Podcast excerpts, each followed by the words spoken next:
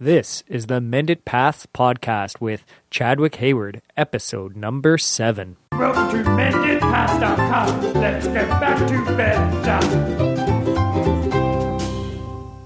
Hello, everyone. Thank you for joining me for the seventh episode of the Mended Paths podcast. Today I'm speaking with plant based certified health coach, Miss Sharon McRae. She provides coaching services to clients both in person and online through her website, Eat Well, Stay Well. She also teaches nutrition and cooking classes as a Food for Life instructor for the Physicians Committee for Responsible Medicine. Hi, Sharon. Thank you so much for joining me today. Hi, Chadwick. Thanks for having me. It's great to have you on the show. You're a plant based certified health coach. Um, how did you get into that? Well, it's kind of an interesting journey, I suppose. Um, I started off with a background in science. For several years, I worked in a biotechnology lab and then decided to get out of the lab and move into technical services, moved into that for a little bit. And all the while, I was always sort of I should say, I don't know. I was always concerned about health and food in particular, okay. probably because my mom had breast cancer at an early age, relatively early. She was in her 40s. And this happened around when I was in my 20s. And that sort of impacted my decision to start looking to other things that might determine my eventual health. Okay. So food became something I was very interested in, nutrition in general. And after several years working in this biotechnology background, um, I took a break somewhere in there to have kids. And when I did that, um, I couldn't go back to my old job. And so I decided to pursue something really fun and frivolous, which was makeup artistry for a little while. And then I started to get all these emails from this school called Institute for Integrative Nutrition and they were talking about becoming a health coach. I never had heard of a health coach before. I thought it was kind okay. of an interesting concept because I was always called the food police by people who knew me. and so I figured, well, I might as well get a badge and make this real, you know. So I decided to pursue that and went through the online program and really loved it, learned a lot. I have to say I didn't learn as much about nutrition as I did after that, but I did learn about coaching and uh, how to get people to get in touch with their real motivation and how to okay. encourage them to make changes at that time. So that's sort of how I got into health coaching. Oh, that's awesome. How how did they find you? How did they send emails to you? You know, I think it had everything to do. You know how sometimes you'll subscribe to a bunch of newsletters and yeah. then that gets your email list gets sent to a bunch of different places that might be related. And so I think they started to pick up on the fact that I was subscribing to all of these nutrition related sites. Okay. And then they started sending me these emails. And every time I would get them, I would open them and I'd look at it and I'd look at the cost and I'd say, Oh, I'd love to do it, but I can't. And I'd close yeah. it. Okay. And then one time they offered a special and that was it. I had to do it. You were hooked. I was. Awesome. So as soon as you finished that, did you then launch your career in health coaching or? I was a little timid for a while and I was still finishing up with my career in makeup artistry and I wasn't ready to quite yet to go out on my own.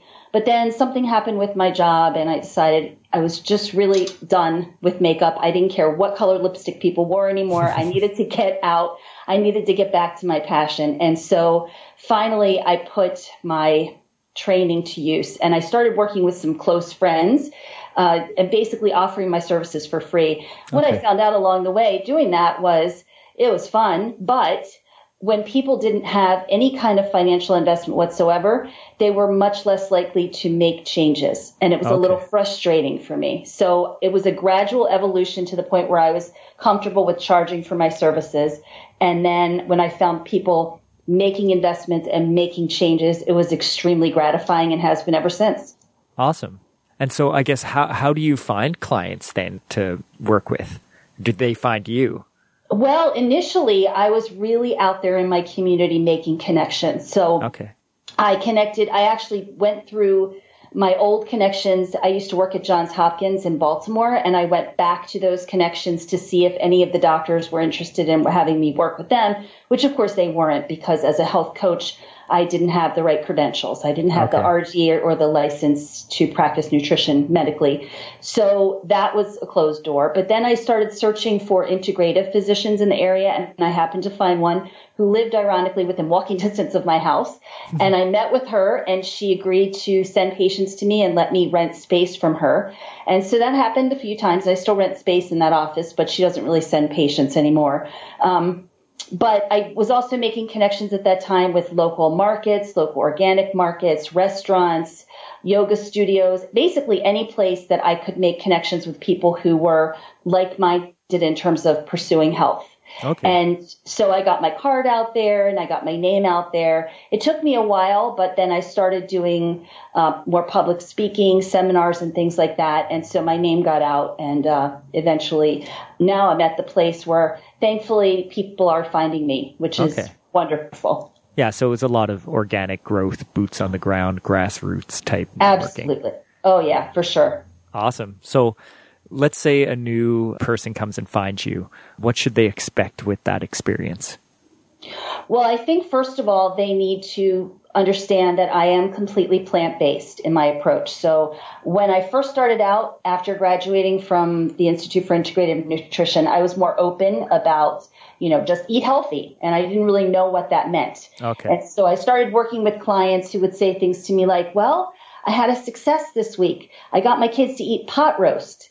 and I just and I just realized that had to stop because it wasn't me being authentic, and I Okay. knew that that wasn't the healthiest way to eat. So, what people have to understand if they're if they're looking for my services, and I do put myself out there as a plant based health coach, is that I am exclusively focused on helping people transition to a whole food plant based diet.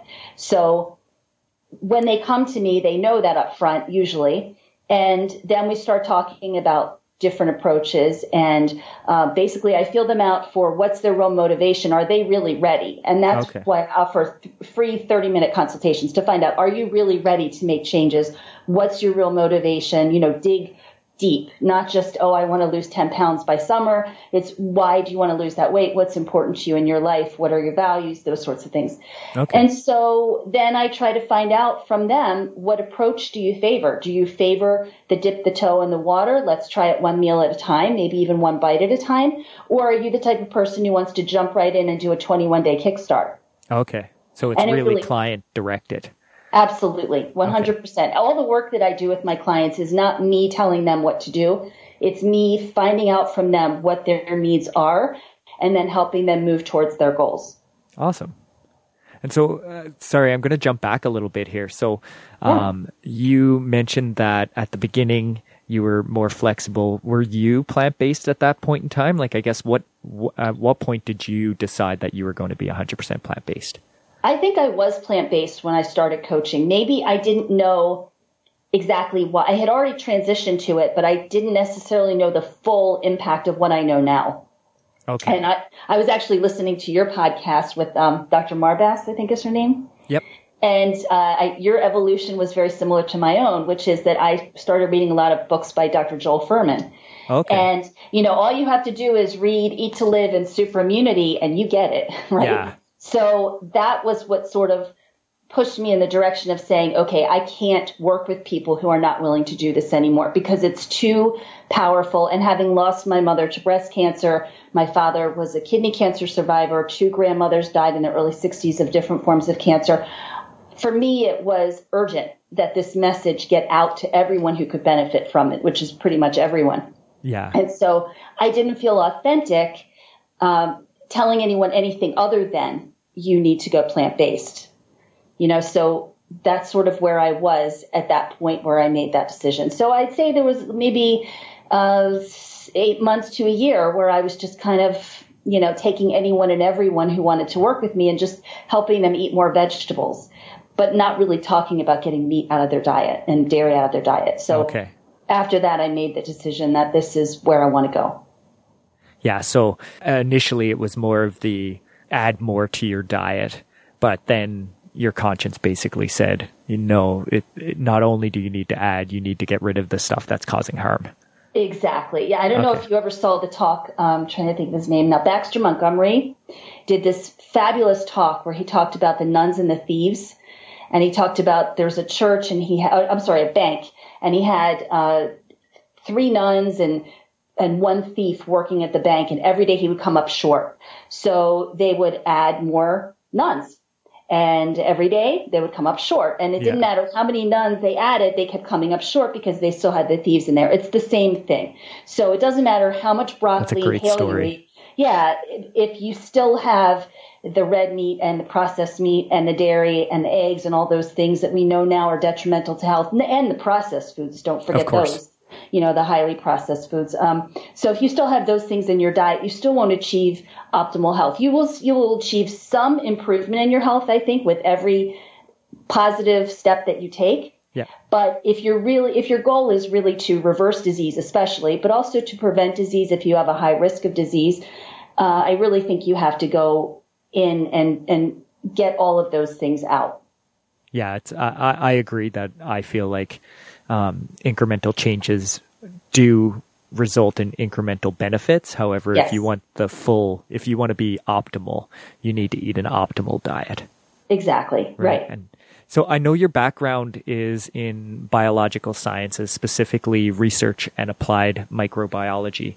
Can you give us a little overview of how environmental factors, specifically diet, uh, could affect gene expression so that someone that is predisposed to a particular condition, if it, it actually expresses and they get that or not? Well, I was actually just reading today, Dr. Michael Greger, who I know you love too. Oh, he's so Um, good.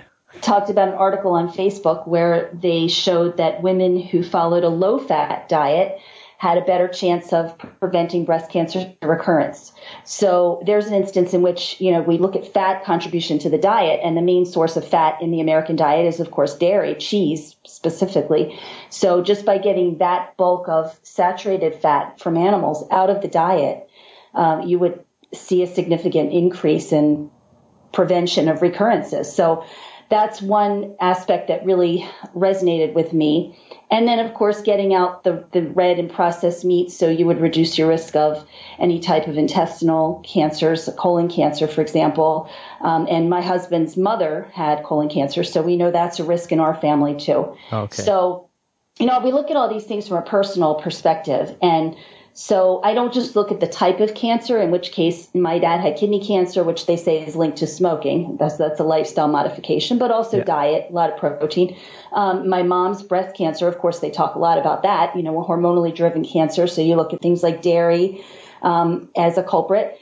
And then um, intestinal cancer on my husband's side, prostate cancer on his side too. So, you know, we look at all these things from our personal perspective and how they shape us. But I think the bottom line is even if you are genetically predispositioned, you don't have to turn the genes on. You can turn them off. And one of the big regulators of that is what you put into your body. Yeah. So that definitely impacts what I personally do with my own diet and with my families and what I share with my clients and people that I teach in some of my classes. Yeah, there's a lot of factors in your environment that you really can't have a lot of control over, like the air pollution in your city. Sure, you can move to another city, but generally you, you can't really control that, at least in the near term. But how, what you put into your body is something you're, you're in total control over most of the time. So, Absolutely. And you know, it's like I always tell people, can you control every single thing? Like you said, of course not. You, we don't know what's in our water. We do our best we can to filter the water, but we don't know what's in it. And if you're eating in a restaurant, you're going to be eating vegetables that are rinsed in, that in probably tap water. So Yeah. even if you control it at home, you can't control it 100%. And you can't necessarily control what's in the air that you're breathing in and some of the chemicals that you're just coming in contact with in day to day life. But the things that you can control, why not just take full control? And then if you're anything like me, then you can breathe easily. I mean, I spent the first, after my mother's diagnosis when I was in my late teens, early 20s, I spent at least a decade just being a nervous wreck, just really a nervous wreck about, oh my gosh, do I feel any lumps in my breast? You know, I constantly feel and make sure I was okay. And, um, you know, it, it was such a scary time for me. If I would feel any little lump or bump or if I, if I felt bloated, I thought immediately I had ovarian cancer. You know, it was, it was a horrible time. And now that I'm living this way where I know I'm controlling everything I can, and yet I don't feel deprived. I want to put that out there. It's not like I'm feeling like, oh, I'm so restricted. I want to have pizza, but I can't. I love the way I eat now. I enjoy food more than I ever did. I feel better at age 54 than I did in my 20s. And um, so uh, living this way, I have freedom. You know, I'm not only free of the worry and the anxiety, but I'm also free of medications. Mm. And I, I'll be honest, I don't really go to the doctor because I don't really need to. I mean, I feel great. I've had my blood work done, but I feel great. So I never get sick. So I'm free of time off, which I used to have all the time. I used to have to take downtime because I would get sinus infections three, mm. four times a year. And you know, my kids, I have three kids. Their uh, twins are 17, twin daughters, and then my son is 14. And they would come home with these colds when they were younger. And I would get the cold, but it would turn into a full blown sinus infection, which would keep me on antibiotics. And I'd be down for two, three weeks. I'm free of that. I don't have that in my life anymore. I haven't had a single sinus problem. In fact, I haven't had a cold in well over a year. That's awesome. So, yeah. So, I mean, to me, this way of living is absolute freedom. And you know, I don't feel, I think some people might look at my lifestyle and say, oh my gosh, you're so rigid. You don't have any fun. And nothing could be further from the truth. Yeah. So I'm, I'm really driven to get that message out there in any way that I can.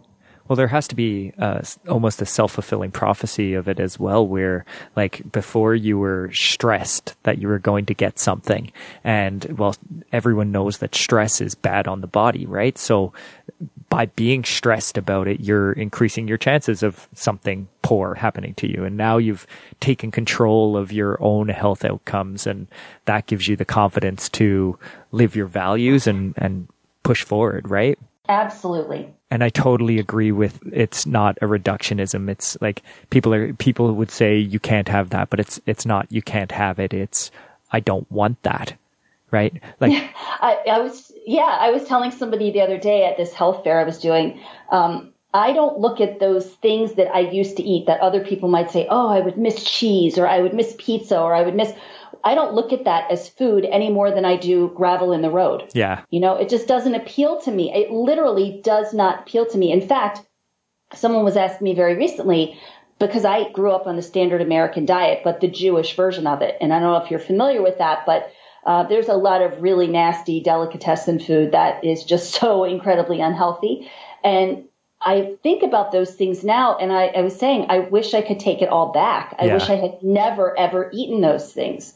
But, you know, you can't undo what's done. All you can do is hope that making these positive changes will reverse most, if not all, of the damage. And that's, you know, that's what I'm banking on. Well, yeah, and I, I kind of feel the same way. I wish I knew what I know now uh, a lot earlier. Yeah. But like you said, you, you can't go back in time. So right. the best thing for me, I kind of use that as um, encouragement to, well, my past was so poor that I have no choice but to be the best version of myself I can going forward to overcome all the poor nutrition deficiency I had for the first half of my life so far. Yeah, yeah. And it's also, you know, not only do I feel the same way you do, but I also look at it as how could I even want to do less? You know, I know so much now. Knowing what I know, why would I ever want to eat those things again? Yeah. Why would I ever want to go back to that again? Because let's face it, as you get older, you're more prone to things like aches and pains and inflammation and those sorts of things. So if I were to eat now what I did in my 20s,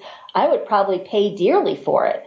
And it's just not worth it to me to have the life I have now and feel as good as I do now. Why would I ever want to risk that? Absolutely. And I think even if you were to quote unquote, I'll use air quotes on this cheat now and have something poor, um, I think your body would feed back to you right away. Like you would feel ill from, like, I know I'm revolted by things that I used to find appealing. Like, yeah, like the smell of bacon or something before Ugh. it was like, oh, that was fantastic. Now it's, yeah. get that away from me. That, that's right. poison. Yes, and I, I will admit I loved bacon. I did. I used to love bacon, and I used to love uh, fried chicken from Kentucky yeah. Fried Chicken, and I used to love Chipwiches, were these chocolate chip cookies filled with vanilla ice cream, and then the whole thing was oh, dipped yeah. in chocolate chips. Yeah. I mean, that's the kind of food I grew up on. You know, I, my dinners in my house, my mom would cook on occasion, and when she did, it was really good food. But most of the time, it came out of a box from the freezer and was in the oven. So things like tater tots and fried chicken and Yep. lots of TV dinners. And uh, I didn't know any different. I didn't know that vegetables didn't come in a can. I thought that they only came in a can. I didn't know that they came from the ground. It was just that's the way we ate in my house. So uh, very long transition, but I'm very grateful for having made it. It's crazy how disassociated from our food we can become, right? Oh, completely. And so many people, unfortunately, still are so unenlightened. Yeah. They really don't know that there's any connection whatsoever between the fact that they're hurting, that they're on medication, that they're in pain. They just don't know that there's any association between that and what they're putting in their mouths. Yeah, and a lot of times their doctors are reinforcing that as well. Oh, uh, many, many times. Yeah, it's frightening how many times I hear people say to me, "My doctor told me it really doesn't matter what." I had somebody I was working with, in fact, who had rheumatoid arthritis, and she was a young girl and she was on tons of medication, and she went to her a rheumatologist who told her it doesn't matter what you eat.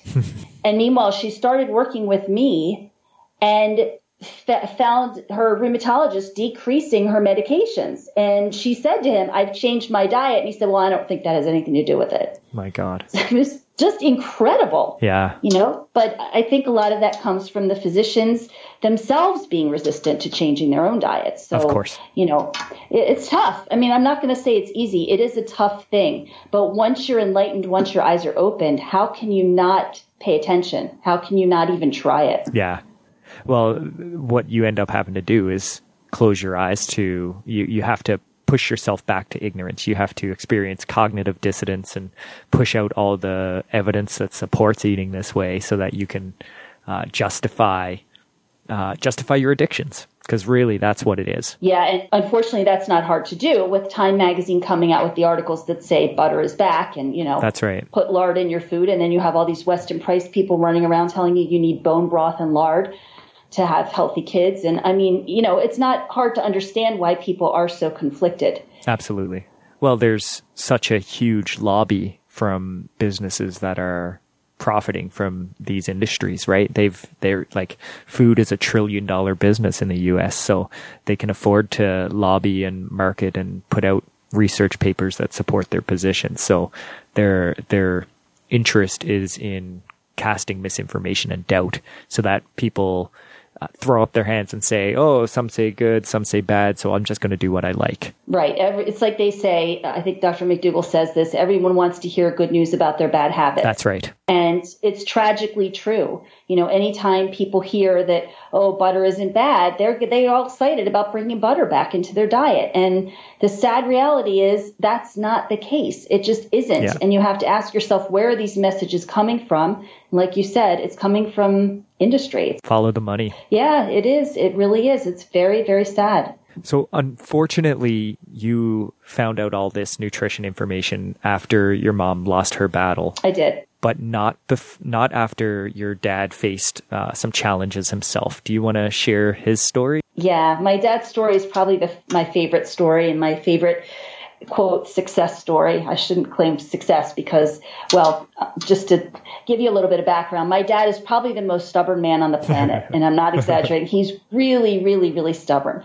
And so when I started doing this work and specifically focusing on plant based nutrition, he just kept telling me that what I was doing was ridiculous. It didn't make any sense. And I sat him down and showed him forks over knives. And he said the sample studies were too small. The sample sizes were too small and he didn't believe it. And so he was giving me a really hard time. And um, after my mom passed, I had to take him for his first doctor's appointment since then. Um, and so he had had kidney cancer and had lost one kidney at that point several years prior. So he went back to the doctor with me, and the doctor said to me, Do you have any concerns about your dad? Now, my dad at that time was on medication for blood pressure. He was on a statin. He was on medication for gastric reflux. He had chronic back pain. He had chronic headaches.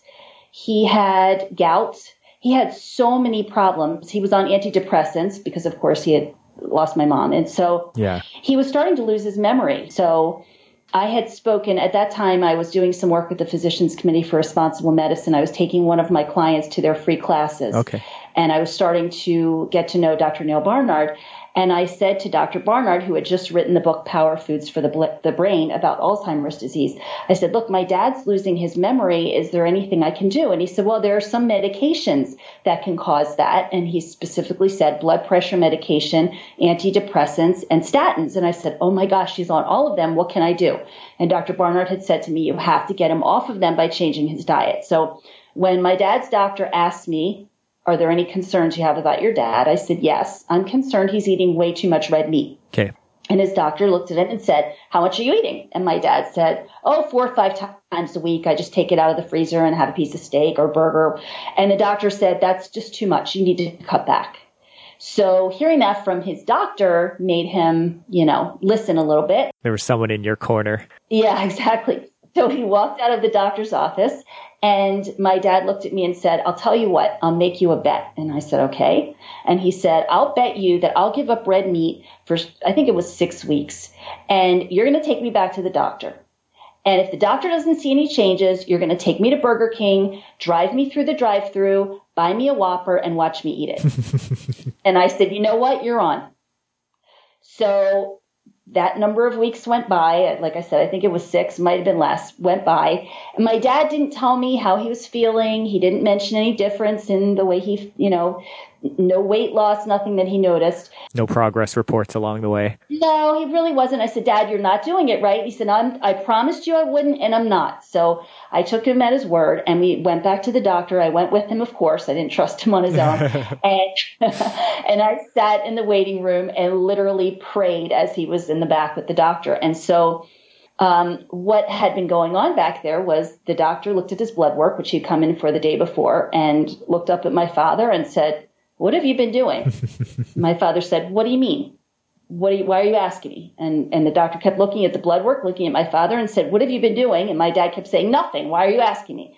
And so finally, the doctor said, Don't tell me you haven't been doing anything. Your blood pressure's down 20 points, your cholesterol's down, you've lost some ridiculous amount of weight. I can't remember now. It was like over almost 10 pounds, if not a little bit oh, more. Wow. And he said, don't tell me you haven't been doing anything. So what I saw was the doctor came out behind my father into the waiting room and high fived me and said, whatever you're doing with your dad, keep doing it. That's awesome. So my dad likes to tell the story and say, "So I lost my bet, and that's why I'm here." Whenever he gives testimonial.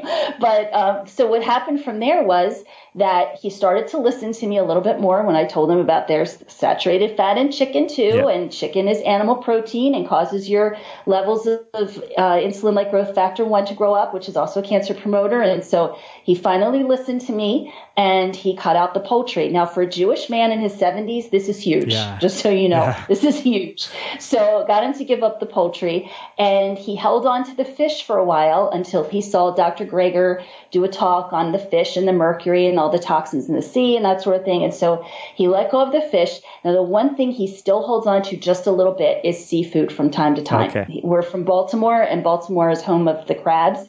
So he, um, that doesn't sound very good, but you know, blue crab. Not but, those um, kind of crabs. So, right.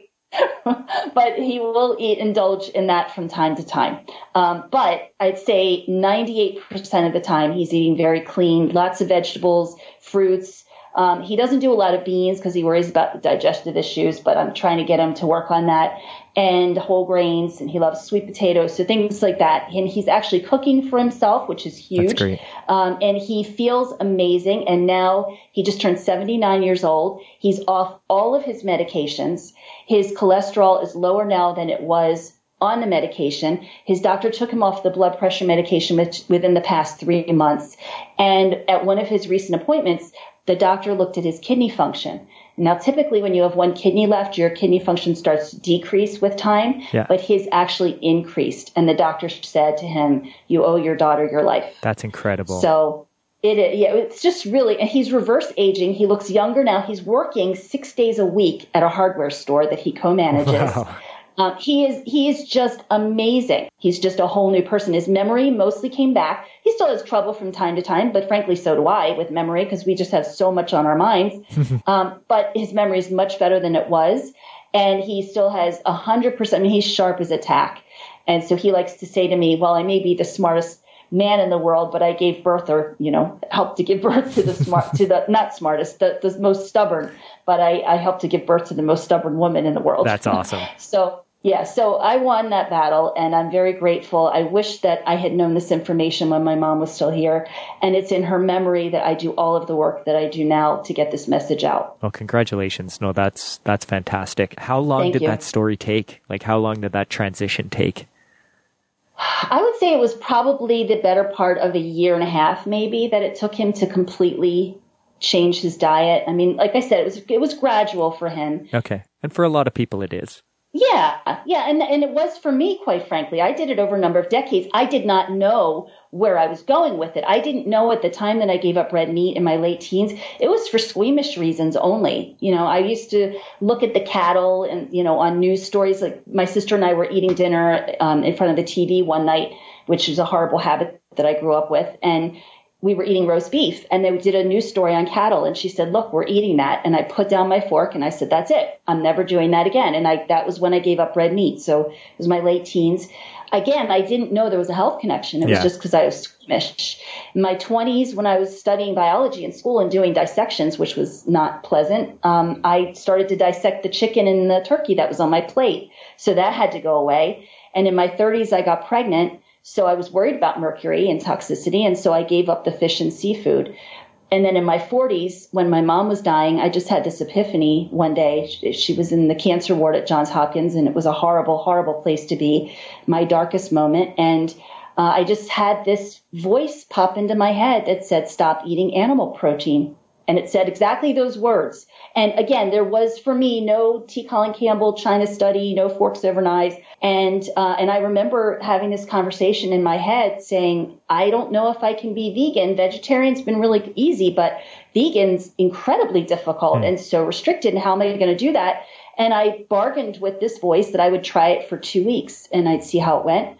And at the end of two weeks, I realized I felt better. I just felt better physically, emotionally, spiritually, and I wasn't going to go back. And again, still did not know the full impact of the health, you know, the tie to health until shortly thereafter I read the China study as part of my Institute for Integrative Nutrition curriculum. Somebody had suggested I read it. And I read that and I read about how casein is one of the most powerful cancer promoters known to man. Yeah. And I just flipped out because my own kids had been raised vegetarian. You know, at the time we had a vegetarian pediatrician, pediatrician who said to us, "Oh, it's fine if your kids don't eat meat as long as they're eat, you know they're getting their calcium and their protein from the dairies." Yeah, of course, right? So yeah, that's what I did. Um, and so I sat then down. I had lost my mom at this point, and I said, you know, there's no more dairy in the house. And they cried like I had taken away their favorite toy Oh. and best friend all in one moment. And it was it was tough. Um, but you know, once you know that there's this health connection, how can you not do something about it? Yeah. So it was definitely an evolution for me, and so for my dad as well, but not as long of one. Yeah, so you really fell into it more by happenstance than out of a concern for your health. I did. Absolutely. Yeah. I mean, I really, truly did not know at the time I started making those changes, other than, you know, of course, like I said, I made the change um, away from fish because I was concerned about Yeah. my pregnancy. Yeah. But other than that, it was really just because I was squeamish and I couldn't stand the thought anymore of looking at the veins and the bones. And, and you can't deny that that was a living being. Yeah. I kind of did the same thing with like wanting to give up whole chicken. Like before I had learned anything about the health aspect of it, I, I was just buying like boneless, skinless chicken breasts because I didn't want to deal with the bird. Right? Yes, like give me the chicken, Oh, but I don't want to touch the bird. I don't want to be dealing. Uh, yeah. I remember very vividly one time I was dating somebody long before I met my husband and I wanted to impress him. And so I remember going to the grocery store, buying the chicken breasts that were already prepped for me Yeah. and coming home with my lab gloves, you know, and making, like some kind of breaded concoction with them, but I never actually touched them with bare hands. Yeah. But I was so grossed out by it that it was hard for me to eat it when time came for dinner. Huh. You know, so uh, that was the only time in my life I think I ever prepared meat.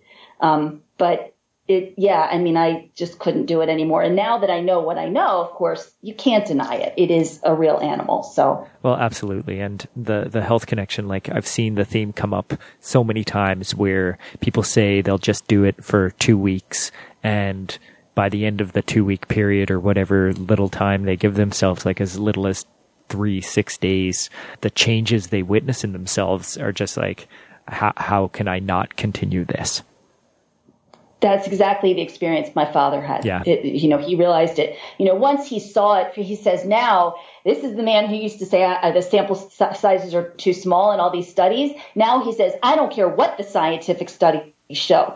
I know it worked for me. And he, I have a potluck. I actually run a meetup group in my community and we have a potluck every month and about 60 to 100 people show up. And part of the potluck is we have testimonials and every month we have new faces and new stories. And when you hear some of these testimonials, everything from, you know, this woman who had chronic back pain for years and years and years, yeah. changed her diet. She was actually a junk food vegan who went completely whole food plant based and no oil and salt, sugar and that sort of thing. And her pain is gone, just gone. And then you hear stories of people who had cancer that went into complete remission and people who had diabetes. The wonderful assistant who works with me is 70 years old now and completely reversed her type 2 diabetes. So, you know, you hear these stories over and over and over again. How many times you need to be hit over the head before you realize this is real? Yeah. And do, I guess that that leads me to another question almost where with your clients like you said you follow their approach so if they want to dip a toe or if they want to dive right in do you find that like the adherence rate is higher amongst the people who dive right in or is it the same i would say it's higher amongst the people who dip a toe in. The, okay. the, people who make gradual changes seem to be the ones that I see later on who come to my classes and, and they say they're doing really well. Whereas the people who jump in, I'm not sure if when they jump in, it, it, you know what? It's really hard to say because okay. the, the people who jump in, I teach classes for the Physicians Committee's Food for Life program. And one of the classes I teach is the 21 day kickstart class. Yeah. And it's a five class series. And in that class series, they're to go completely plant based, low fat for the duration of the classes. And so, you know, you can never know 100% who's adhering and who isn't. But the people, of the people who, who do, there are several couples who stuck it out and now are my examples to bring to new classes that talk about their journey. So it's really hard to say. I think it has more to do with motivation than anything else. If someone just got a diagnosis, like for example, one of the clients I'm working with now, um, was referred to me by her physician because her cholesterol was sky high. Okay. And he said to her, You're going to have to go on medication if you won't make lifestyle changes. And she said, I'll do it. I'll do anything. I don't want to go on medication. She is highly motivated. And so for her, it was, Okay, are you ready for this? And she said, I'm ready. I'm going to do it. So for someone like that, she's really ready to do this. She sees what the other side is. Okay. You know, and, and for her, it's it's real. But for somebody else, maybe they see the movie Forks Over Knives and they go, "Oh, I'm going to do this," but then the pressure from the family starts okay, to creep in. Yeah. And so there's other these other you know factors from others around them who don't buy into it. So for those people, it's more of a struggle, and that's why I started my meetup is to support people who take my classes and my coaching program so that they do have a sense of community and they can connect with like-minded people who are on the same path, who share their excitement in finding new recipes and new restaurants that will serve things that we'll like to eat. So, you know, it's all about having that social structure built in for people and that really determines how well they adhere. Okay. Yeah. So it's it's not really necessarily their approach, it's more their motivation and, and having the right social network or support network around them. Absolutely, no question about it. Well, that's awesome. Um, so uh, you said this is monthly your meetups? Yeah, my meetups. Well, the meetup group, the meetup group in general, has several meetups throughout the month. So sometimes we'll meet at restaurants. We have a local Indian restaurant that's vegetarian, but one night a month they do a meatless Monday in conjunction with another vegan group. Okay. And so we piggyback onto that. And for us, they do an SOS free, which is sugar, oil, salt free vegan buffet. So um, we have that once a month, and then we have some other meetups throughout the month. If I have a speaker, for example, or any kind of other program, um, but then our potlucks are once a month, and they're always on the first Sunday of the month, and uh, they're just amazingly fun and it's a great way to connect. And the food literally gets better every mm-hmm. time we meet. I just, I cannot believe how good the food is. I'm always saying this is better than any restaurant you could ever go to. We just seem to have this, and I never tell people, oh, you make an appetizer, you make a main course. I just open it up. And for new people, I always say if you're not comfortable, here's some blogs if you want to look for a recipe. But if you're not comfortable and you just want to wing it, just bring a salad or some fruit. Yeah. Or, you know what, don't even bring anything because we usually have plenty of food. So there's a very nominal contribution, like a dollar or two. And that just helps me cover the meetup funds and the supplies. And then people come in and we share this amazing food. And I usually show a 20 minute or so film clip um, anything from you know Dr. Fuhrman speaking or Dr. Campbell or Esselstyn, you know the main yeah main the heavy hitters, the heavy hitters, and um, and then we have discussion, and I have the new people introduce themselves and tell us why they're there and where they are on their particular journey. We welcome anyone at any stage of transitioning, so it's not just the people who are already on board. It's actually people who are starting to find out more about this and want to know more from other people. So, and then we have that discussion, and then we have testimonials, and then we have dessert and mingling. So it's really been a lot of fun and a great way to connect with others in the community. So how do how do people in your community find out about that? Is it word of mouth? It, well, I have business cards I've printed up for our potluck, which is called the Columbia, Maryland Forks Over Knives Meetup Group. And I have those in places where people who are health minded are likely to go. So things like the local organic markets. Okay. And fr- all of the people who come to the potluck, they get a stack of them if they want them and they can hand them out to friends, families, you know, anybody that they come in contact with who they want to share this information with. I'm also on social media. We have a Facebook page on social media for our group and um, always out there sharing. I te- tell my classes about it, my coaching clients. So just sort of word of mouth is getting out there now. A lot of physicians in the community who are plant based know about it. So word's definitely getting out. That's awesome. And so when you're coaching, is that uh, typically you're looking for local people or would, would people be able to consult with you uh, online or anything like that? Yeah, in fact, now most of my clients are online and uh, Okay. definitely do phone coaching, Skype coaching, whatever works.